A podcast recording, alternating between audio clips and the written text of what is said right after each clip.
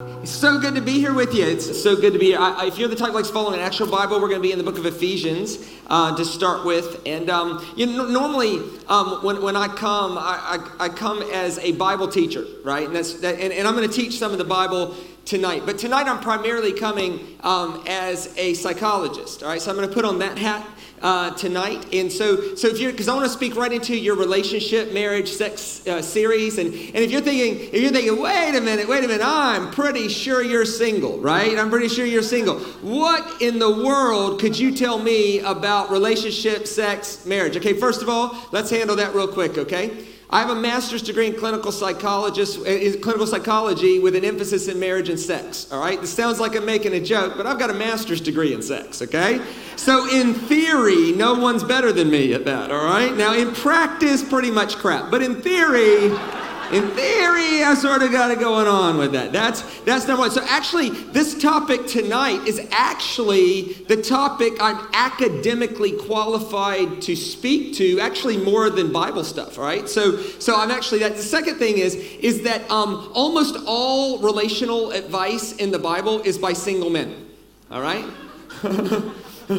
or a guy with a thousand wives, whichever one, right? Right? Right? So, so if you're looking for that one monogamous white dude to tell us what to do, it's sort of not in the scripture either, all right? So we're all in this journey uh, together. Uh, marriage, relationships, things like this, sexuality, very complicated. It's not like simple. It's not like somebody says, oh, this is very simple, very cookie cutter way to look at it. This is a this is a process by which we all sort of grow. We all come from certain backgrounds, certain biases we have certain imaginations. When, when I say certain words, the issue isn't those words, it's all the different imaginations around what those words mean. And so I want to I want to deal with that. Uh, let's start by looking at something uh, a first century rabbi named Paul. He, um, he gave us as, as advice. This is um, Ephesians chapter 5, uh, verse 25. He says, Husbands, uh, love your wives just as Christ loved the church and gave himself up for her, uh, to make her holy, cleansing her by the washing with water through the word and to present her to himself as a radiant church without stain or wrinkle or any other blemish, but holy and blameless. In the same way, husbands, uh, you ought to love your wives as your own body. He who loves his wife loves himself. Then, skipping forward a few verses in verse 33, however, each of you must also love his wife as he loves himself, and the wife must respect her husband. Now, the, the, the issue with this language is that it's obvious. That's the problem. Like for Paul to go, hey guys, seriously, Love your wives. No one can go, no. We need less love, right? No, that's obvious. We need to be loving our wives. That's that's an obvious piece of advice. And, and, if I was to say, hey, girls, seriously, hey, it is a good idea to respect your husband. That's a really good plan. No one can go, no. We actually need disrespect. More disrespect would make us happy in our lives. Nobody, nobody can say that. That is not the issue with this passage. The issue with this passage is when I say, guys, come on, love your wives, right? Here's the problem with that, right? However many hundreds of men are in this room right now, there's that many different imaginations as to what I mean when I say love. And so the problem isn't the doctrine of love. The problem is is our imagination of what that looks like because our emotions attached to that. So, what I want to do tonight is I want to talk about love and I want to give a good working definition of love. And then I want to look at what scientific studies have shown that women almost unanimously interpret as actions of love. And hopefully, we can then reinvigorate not the doctrine, but the imagination of what that looks like lived out. And I also want to do that with respect because here's the problem. When I say, hey, girls, seriously, hey, come on, hey, seriously, girls, your best life is found in choosing to respect the guy you chose to spend the rest of your life with. It is. Happiness in the home is going to increase if he feels respected instead of disrespected by you. No one can disagree with that. No one can go, uh uh, I don't think that's true. No, here's the problem. The problem is for how many hundreds of women are in this room right now? When I say respect, there's a hundreds of different imaginations of what respect looks like. So, to one, it might look like admiration. To another, it might look like being subjugated. To another it might be, it might sound like I'm saying, let him squash you. And so the, the problem isn't the doctrine of respect. It's not. Everybody wants to do that. The problem is, is, is the unworkable imaginations of what that looks like. So, my attempt in the next 40 minutes or so is to give us a better working imagination of what that looks like from the scriptures from experience and from science, all right? So I'm gonna take that role as sort of a clinician. So let's talk about love first. Next slide. So, love is a tension between a few factors. One is the perfect versus the sublime. I'm gonna talk about that in a second. Let me give you all three. The second is the idol versus the icon. And the third is the destination versus the cause. Now let's let's talk through those things really quickly. Love is not a function by which we celebrate the perfection in somebody else. Love is a function by which we acknowledge their flaws and embrace them anyway. I, I, I love the way Jacques Lacan said it. If you listen to this very carefully, it's very profound. Here's what he says Love is giving somebody else something you don't have and they don't want it. That's what love is. In other words, love is not when you only present your best side, they embrace that only to encounter your flaws later. Love is when you're perfectly honest about yourself, flaws and all, and they acknowledge those flaws, but they choose to embrace you anyway. Love, that is the safest place on earth to be fully known and fully accepted. Like, like there are a lot of people who are fully accepted, but the only reason they're fully accepted is because they're not fully known. And there's a lot of people who are fully known, but because they're fully known, they're not fully accepted. The safest place on earth is to be fully known with no secrets and fully accepted all at the same time. That is the power of the risen Christ and his role in his relationship with us is that in that moment we can be fully known. And although we're fully known, we are still fully accepted. That is a safe pad of love. Listen, if you're single, I want you to listen to me real quick, okay?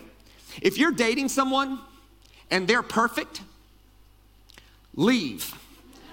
they're lying or you're deceived. There is no such thing right? Never, what you're experiencing is a psychological phenomenon called limerence. Limerence is an involuntary rush of dopamine in your brain when you're in the presence of somebody, and it makes you addicted to their presence and blind to their character flaws. When the limerence wears off in about five years' time, the thing that's always been true about them is going to irritate you to high heaven. So, never, ever, ever move forward with somebody until you can clearly articulate their flaw and choose to embrace that anyway, right?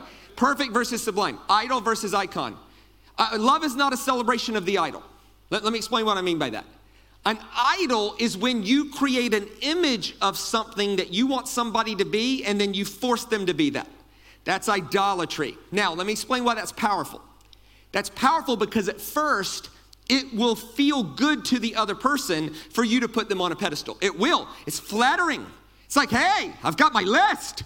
You meet all these qualifications. This is what I want in a man. You seem to meet that. Let me put you up there. That is flattering. Or, it, or, vice versa. You're everything I could ever imagine wanting in a woman. Let me lift you high, and you can become what I relationally bow to. Now, at first, that is very flattering. People will love that about you, they'll love it until they reach the point where they cannot handle that pressure one more day. There is no vacancy in the Trinity for a human being. There isn't. There isn't. People are not wired to wear the weight of idolatry. We're wired to embrace the beauty of iconography. Now, idolatry is when we create an image of somebody and we make them bow, we make them be that, we set them there. An icon is far more beautiful. An icon is not an idol. An icon is an image of something that invites us to continue to go deeper. It's that. In, in, other words, love is not a celebration of what we have established we want in that person. Love is a celebration of there's something about that person that makes me want to keep going with them. Listen, the best marriages on earth are not the ones who go, we've been together 30 years, we know everything about each other. The best marriages on earth are the ones that are going, hey, we've been together 25 years, I still don't have a flipping clue what makes her tick, but I know I love it. It's that. It's that. That's exciting. That's, that's, that, that's, that's an infinite, eternal journey. The, the, the third tension in love is destination or cause. All the joy in life is found in the journey of getting to a destination, not in the arrival at the destination itself. It's true of everything. It's more fun to shop for a car than it is to actually go buy one. It's more fun to dream about the house than it is to actually sign on the dotted line about one. It's more fun to journey to something than it is to arrive at that journey. So, relationally, we have to make sure when we talk about love that we're not talking about a, a celebration of the perfect, but rather a celebration of the sublime. We're not talking about a celebration of the idol, we're talking about a celebration of the icon. And we're talking about people that, in flaws and all, fully known, fully accepted. They enjoy every part of the journey together, knowing that all the joy is in the journey, not in the arrival at some destination. That's what we talk about when we talk about love. So, a couple observations about this. Next slide. So, with love, you cannot help but experience the world as meaningful. Like, you can have nothing, but if you have love, your entire world is actually meaningful. But without love, you cannot help but experience the world as meaningless. Like you can have lots of stuff. You could be Batman in the Batcave with all the toys, but if you're alone, your world is sort of meaningless. With love, you can't help but experience the world as meaningful. Without love, you can have everything and not help but experience the world as meaningless. And God is sort of that way because God is love. So, in that sense, God is not someone you love as much as someone you find his presence in the act of love itself. That when we talk about relationships, when we do something for someone, with zero expectation of return to pay us back, it is in that very action that we begin to touch something of the presence of God. For that is what God did for the world. God, with no expectation of return, while we were acting hostilely, God acted with love toward the world. So when we act with love toward the other, with no expectation of any retribution or payback, in other words, we're not keeping score. When we do that, it is in that moment that we find something beautiful about the presence of God in the middle of the act of love itself. That actually, when we talk about relationships and love, it is one of the key ways that we experience the presence of God. When you, by faith, meet someone else's need with no expectation and scorekeeping of them meeting your need in return, it is in that moment that we begin to find the presence of very God Himself. Let's say it this way that marriage is not a static image. Let's say it this way marriage is ultimately, next slide, is ultimately a dynamic, progressive revelation of who God is to the world around you.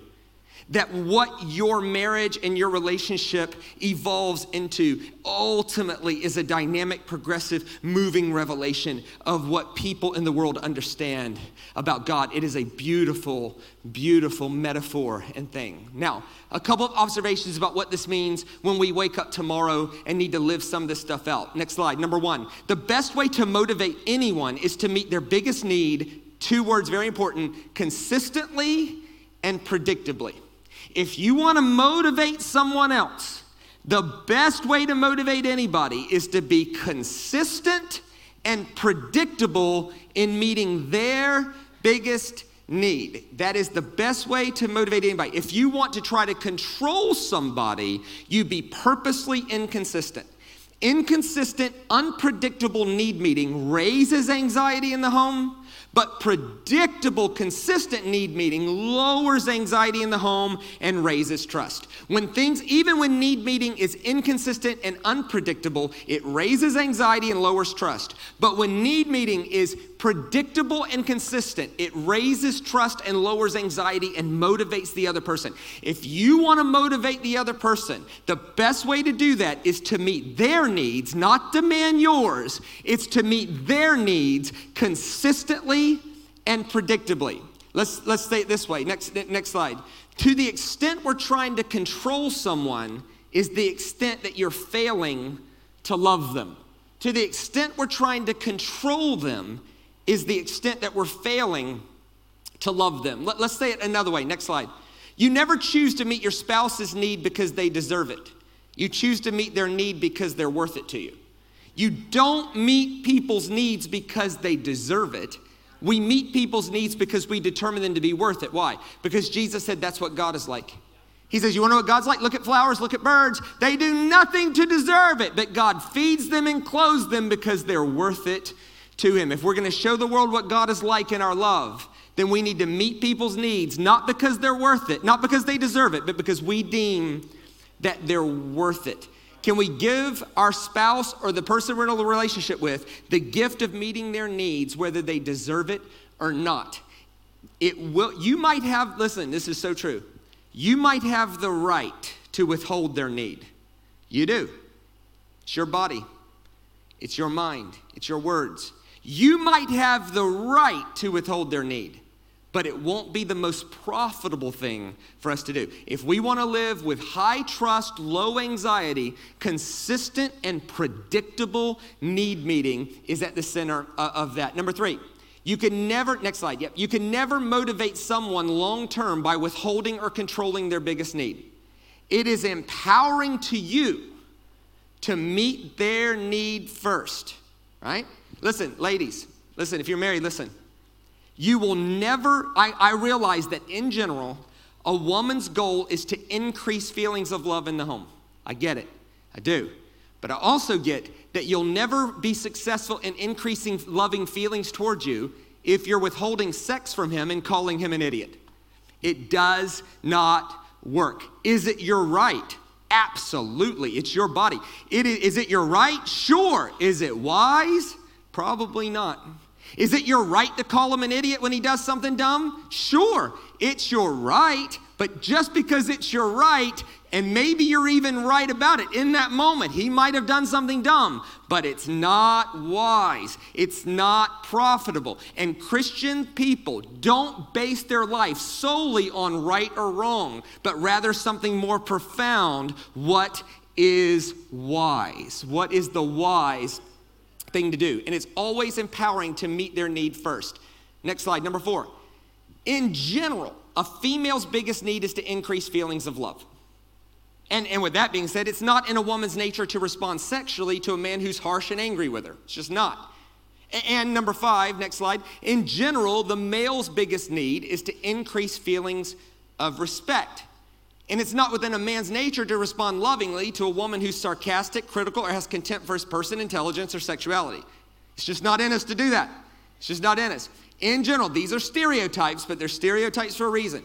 A man's biggest need is to increase feelings of respect in the home. When feelings of respect in the home go up, anxiety goes down. A woman in general, her biggest need is to increase feelings of love in the home. When feelings of love are perceived high, anxiety goes down, trust goes up. It is a beneficial situation. Let me give you an example of this. Next slide. So, women in general say, I need to feel loved and treasured even if I look different. A man would say, I need to feel respected and admired even if I do something stupid. That is the idea. The idea is we don't, we, we don't meet each other's needs because we deserve it. We meet each other's needs because we deem them worth it. A couple of questions about this. Next slide. Is it okay for your spouse to have a different need than you? Your husband needs respect as much as you need love. And that's got to be okay. And she needs love as much as you need respect. Let, let me, let, me, uh, let me speak to the ladies just for a second. I promise I'll do, I will do at least 50 50 speaking to men and women, okay? I don't want half the room turning on me, okay? But, but let, me, let me speak to you ladies just for a second, okay? And this is for good hearted women. If you're not a good hearted woman, don't worry. There's nothing I can do for you anyway. But listen, if you're a good hearted, basically mentally healthy person, and you've been frustrated, and your thought is, I don't know what's going on with my husband. I love him and I love him and I love him and I love him and I love him and I love him and I love and I do more to love him and I love him and I love him and I love him. And he just doesn't seem happy with that. Let me let me see if I can help you, okay? I know this might sound a little harsh, but I don't mean it harsh, I mean it to help. Your husband doesn't care if you love him. He already knows you love him. It's not even it, thank you. It's not even in his top 15 questions. Your husband's deepest concern is whether or not you believe in him or not. Your husband's deepest desire. And here's the thing, he doesn't let me let me let you in on this, okay? Ready? Don't tell anybody, right? This is secret. He doesn't know how to tell you that. Because if he tells you that, it makes him look weaker, which then makes him question whether you believe in him even more. Listen, if you want to increase feelings of trust in your home and your lady, listen to me. For the next 60 days, remove all love language. Remove all I love you, hi schnookums, hi doll. Remove all that. And anytime you want to say something like that, replace it with I believe in you, I honor you, I respect you, I think you're smart. Things like this. It, it, it goes to the biggest, deepest question of man. Listen, a man has two big questions. One, do you believe in me? And two, do you perceive me as having enough to make you happy compared to what other guys have? Is that right? I don't know. Is it wrong? I don't know. I know it just is. It just it just is. That's the man's biggest concern. Let me give you an example, right?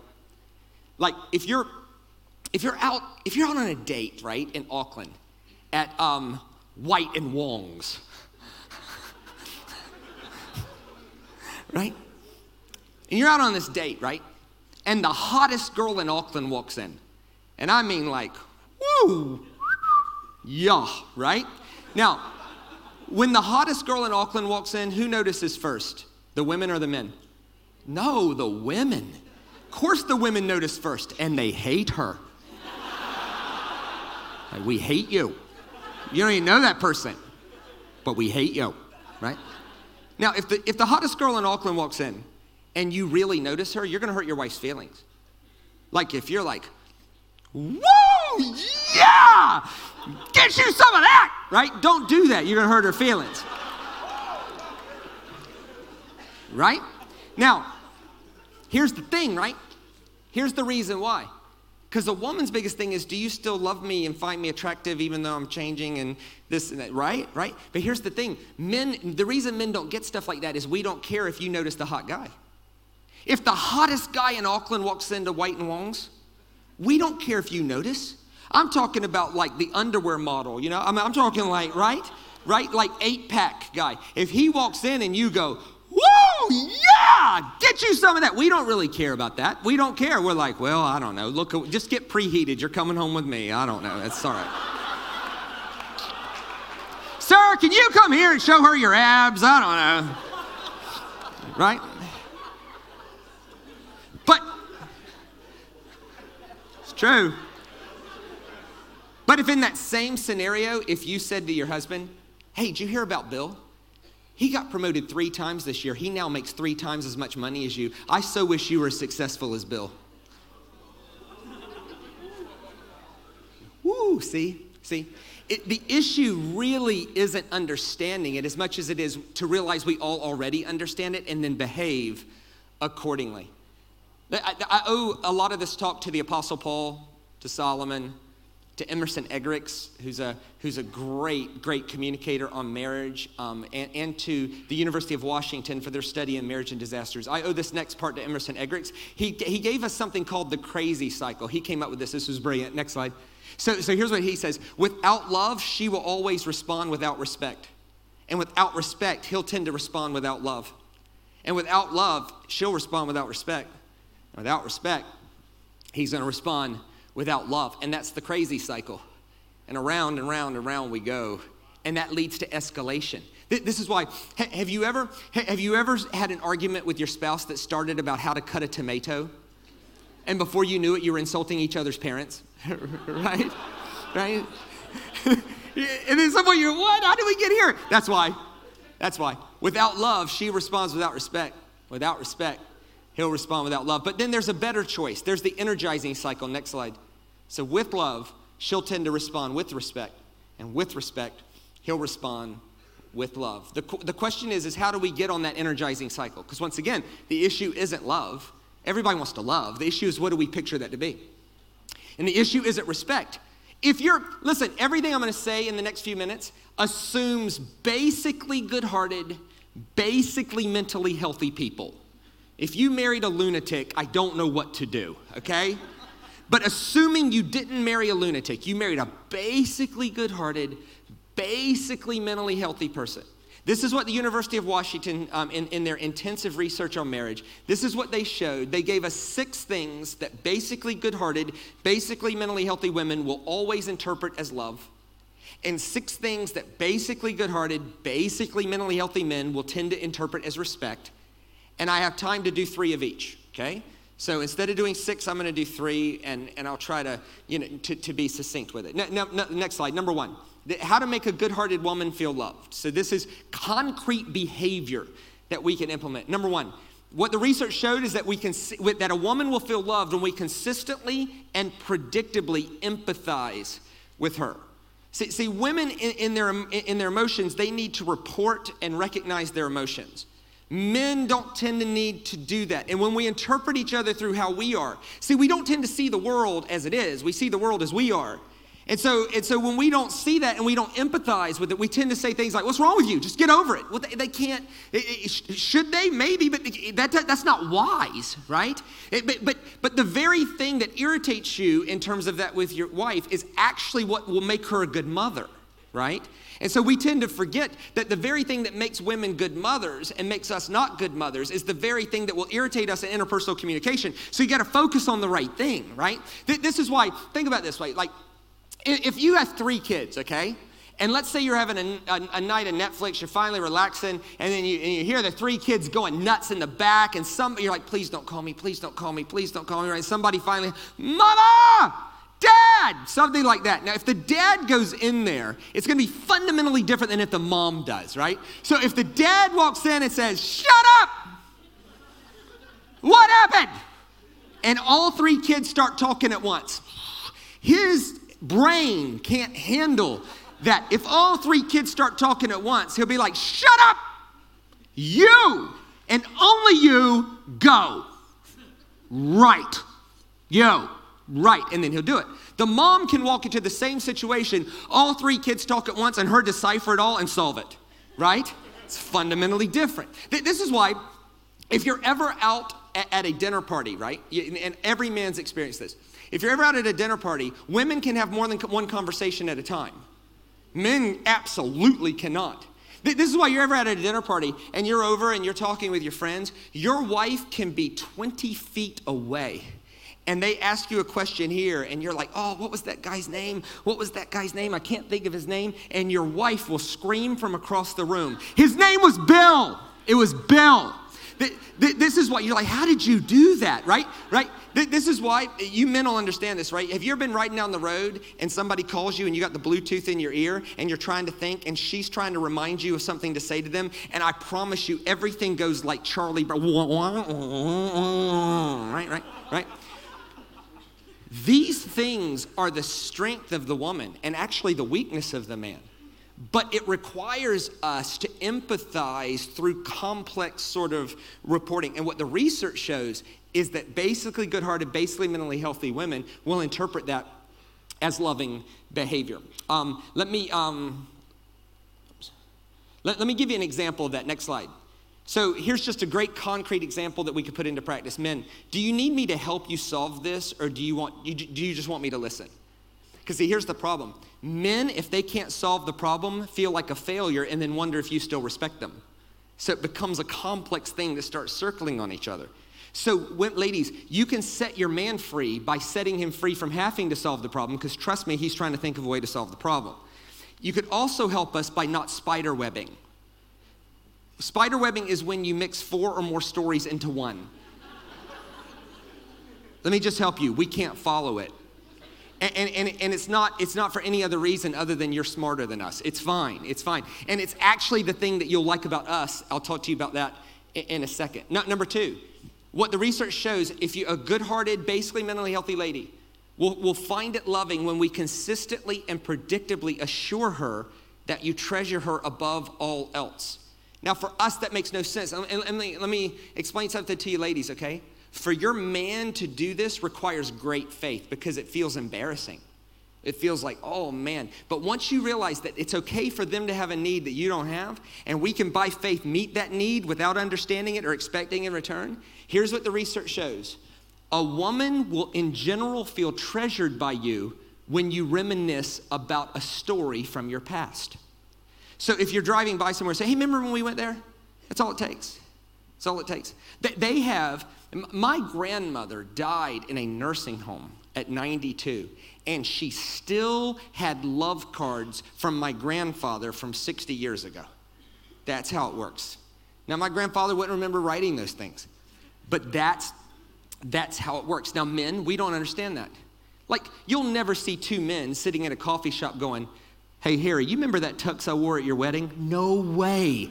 No, there is no way we do that. But what the studies show is that ladies find that loving when we reminisce about some story from our past. All right. N- number three, uh, here's a good marriage tool on this.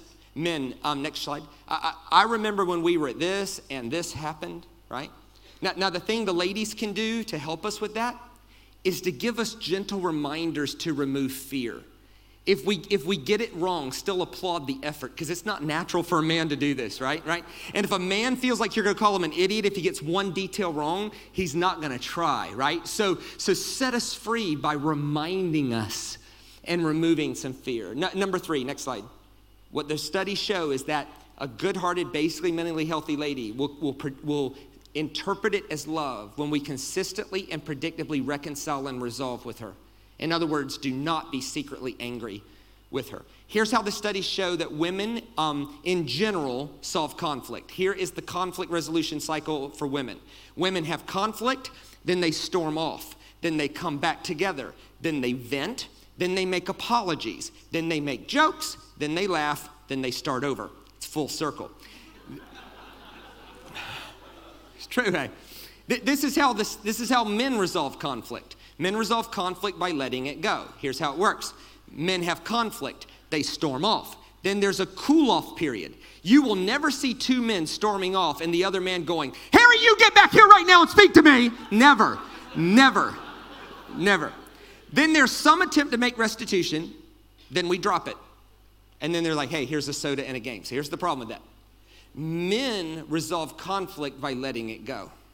What the studies show is that women have incredibly high anxiety if it doesn't go full circle. Can you imagine these two people, good hearted, both good hearted people, trying to live together without anxiety? One has less anxiety by letting it go, the other has less anxiety by talking it through. now, what the studies show men is this is that if you'll step out of your comfort zone a little bit and by faith, by faith, talk it through and meet their need, that it'll increase trust and decrease anxiety. Here's some marriage tools for that or relationship tools. Next slide. Is men a hug.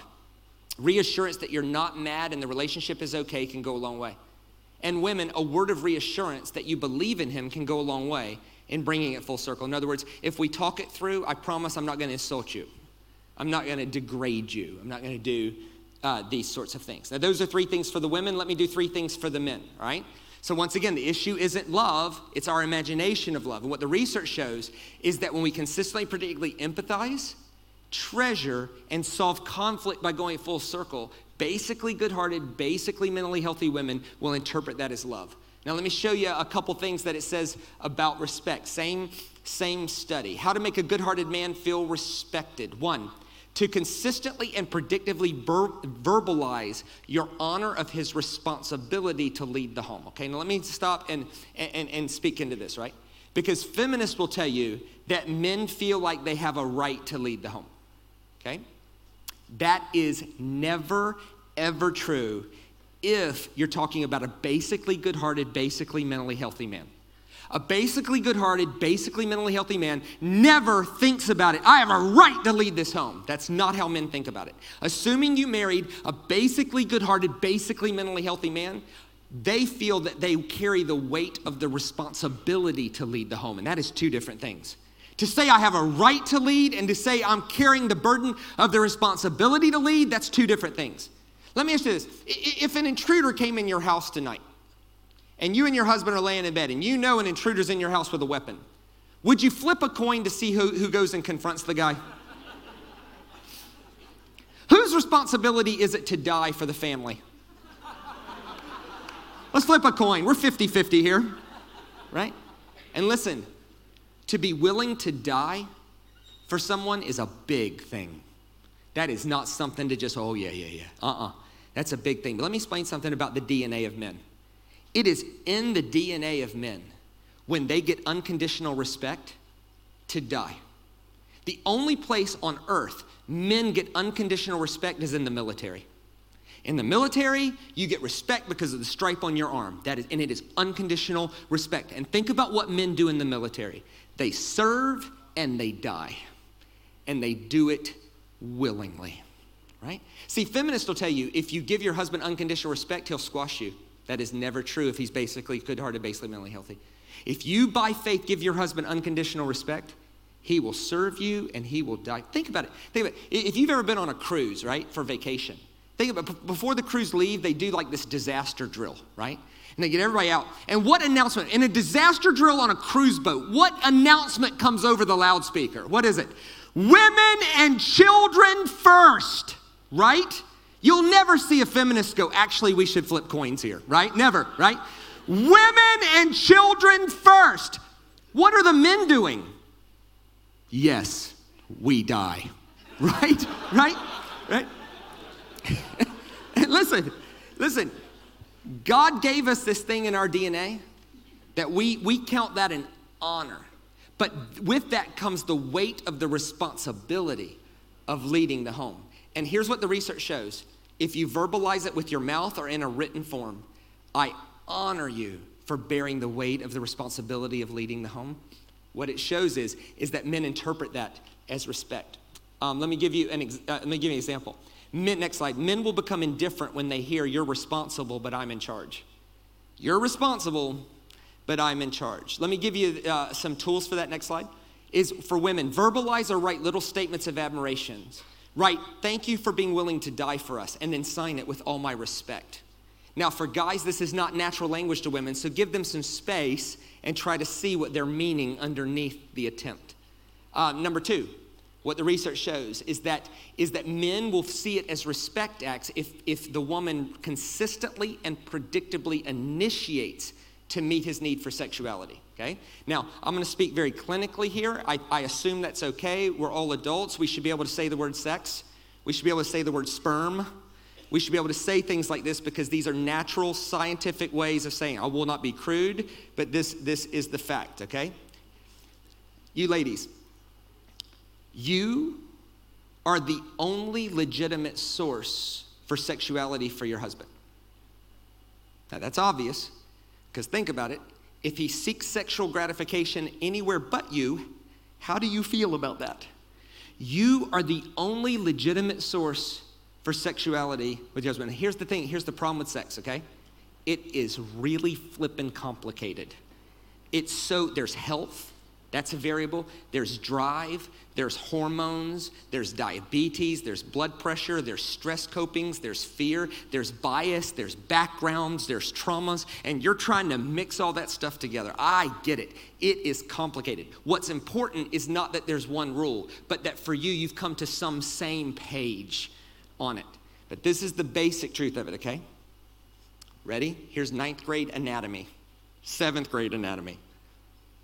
Men carry sperm, and the primary role of that sperm is to reproduce.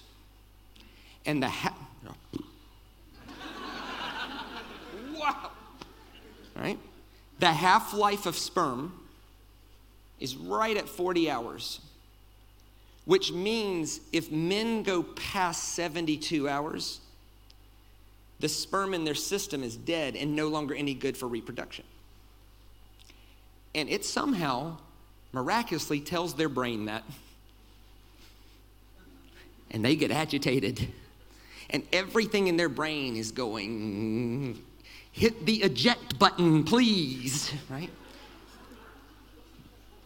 So if you're ever wondering, why is my husband acting agitated and funny? Why is he doing push ups for no reason?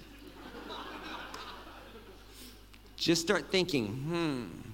Now, there's no written rule on this, but here's what the research shows is that when the woman takes the role of initiator in sexuality, it's almost 100% interpreted as an act of belief and respect to the man.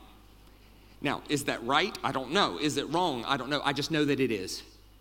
And that's the playing field we play in. And so this is what the research shows. Let me, um, let me give you a marriage tool for this. Next slide. Is take the role of initiator of sexuality. You are the only legitimate sexual outlet he has. For men, slow down, and be gentle during the day. It is not in her to respond to harshness. The last one I want to talk about that the research showed is this is that a good-hearted man will feel respected when it is consistently and predictably verbalize your honor for his desire to work, achieve, and provide. In other words, assure him with your mouth that he is enough. Your man's biggest fear is that you perceive him as less than compared to his peers. And that has to do with money, material things, cars, boats, size of houses. It's just in us to compare. Which brings me back to the example at White and Wong's.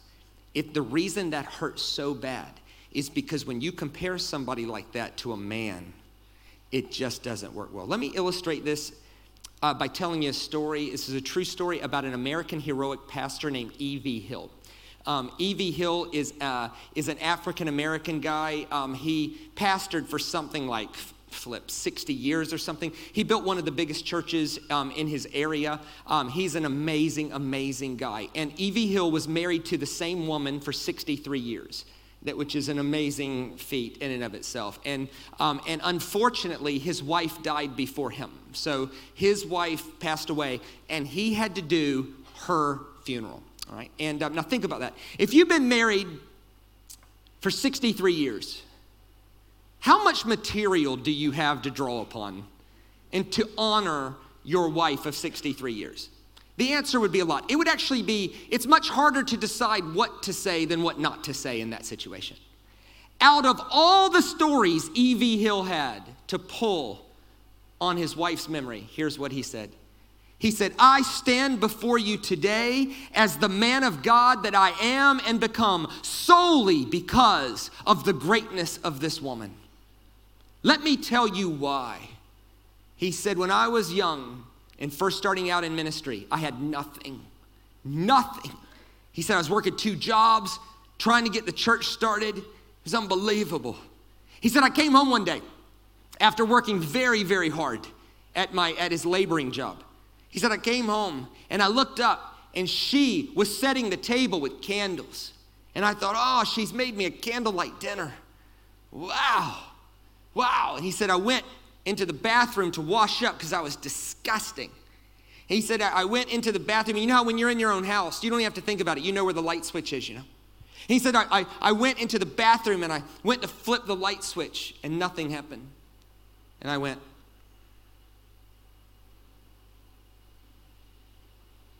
And he said, after the third one is when the dread hit me. And I realized she wasn't making a candlelight dinner. I was too broke to pay the power bill, and the power had been cut off. And she was making candlelight by necessity because the electricity had been cut off. And he said, If I could have stayed in that bathroom till the day I died, I would have. I was so embarrassed. I was so humiliated. I sat, I put the toilet lid down, and I just sat on the toilet for a long, long time, dreading facing her, knowing she thought I was a loser. And finally, it just hit me I can't be in here forever. That doesn't make much sense. He said, So I thought I just got to face her. And he said, With great dread in my heart, I went over to her and I couldn't even look her in the eye. I looked at the ground. I said, I'm so sorry. I'm working as hard as I can. I can't, I just couldn't pay the bill. He said, In that moment, she could have destroyed me. She didn't. She took me by the hand and she lifted my head and she said, Hey, hey, listen, there's not a person on this earth that is more right for me than you. And there's not a person on this earth that I believe in right now more than you. We'll deal with the bills tomorrow, but tonight we dine by candlelight and it'll all be okay.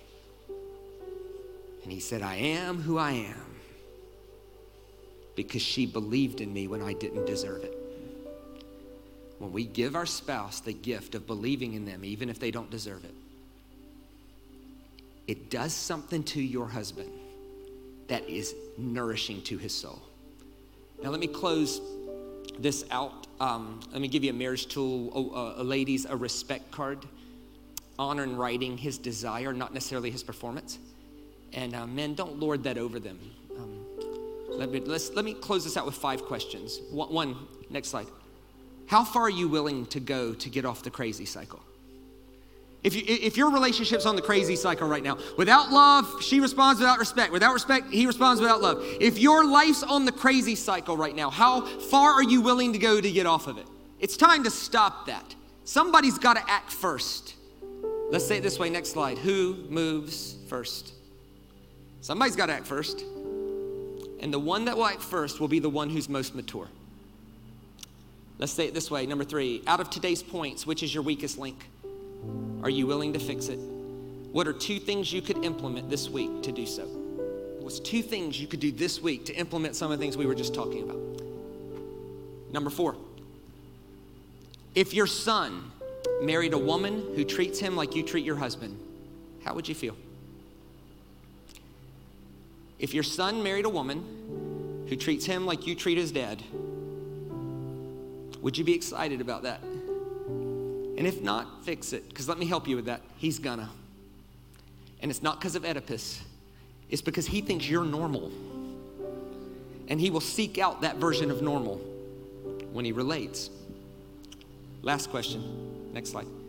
If your daughter married a man who treats her like you treat your wife, how would you feel?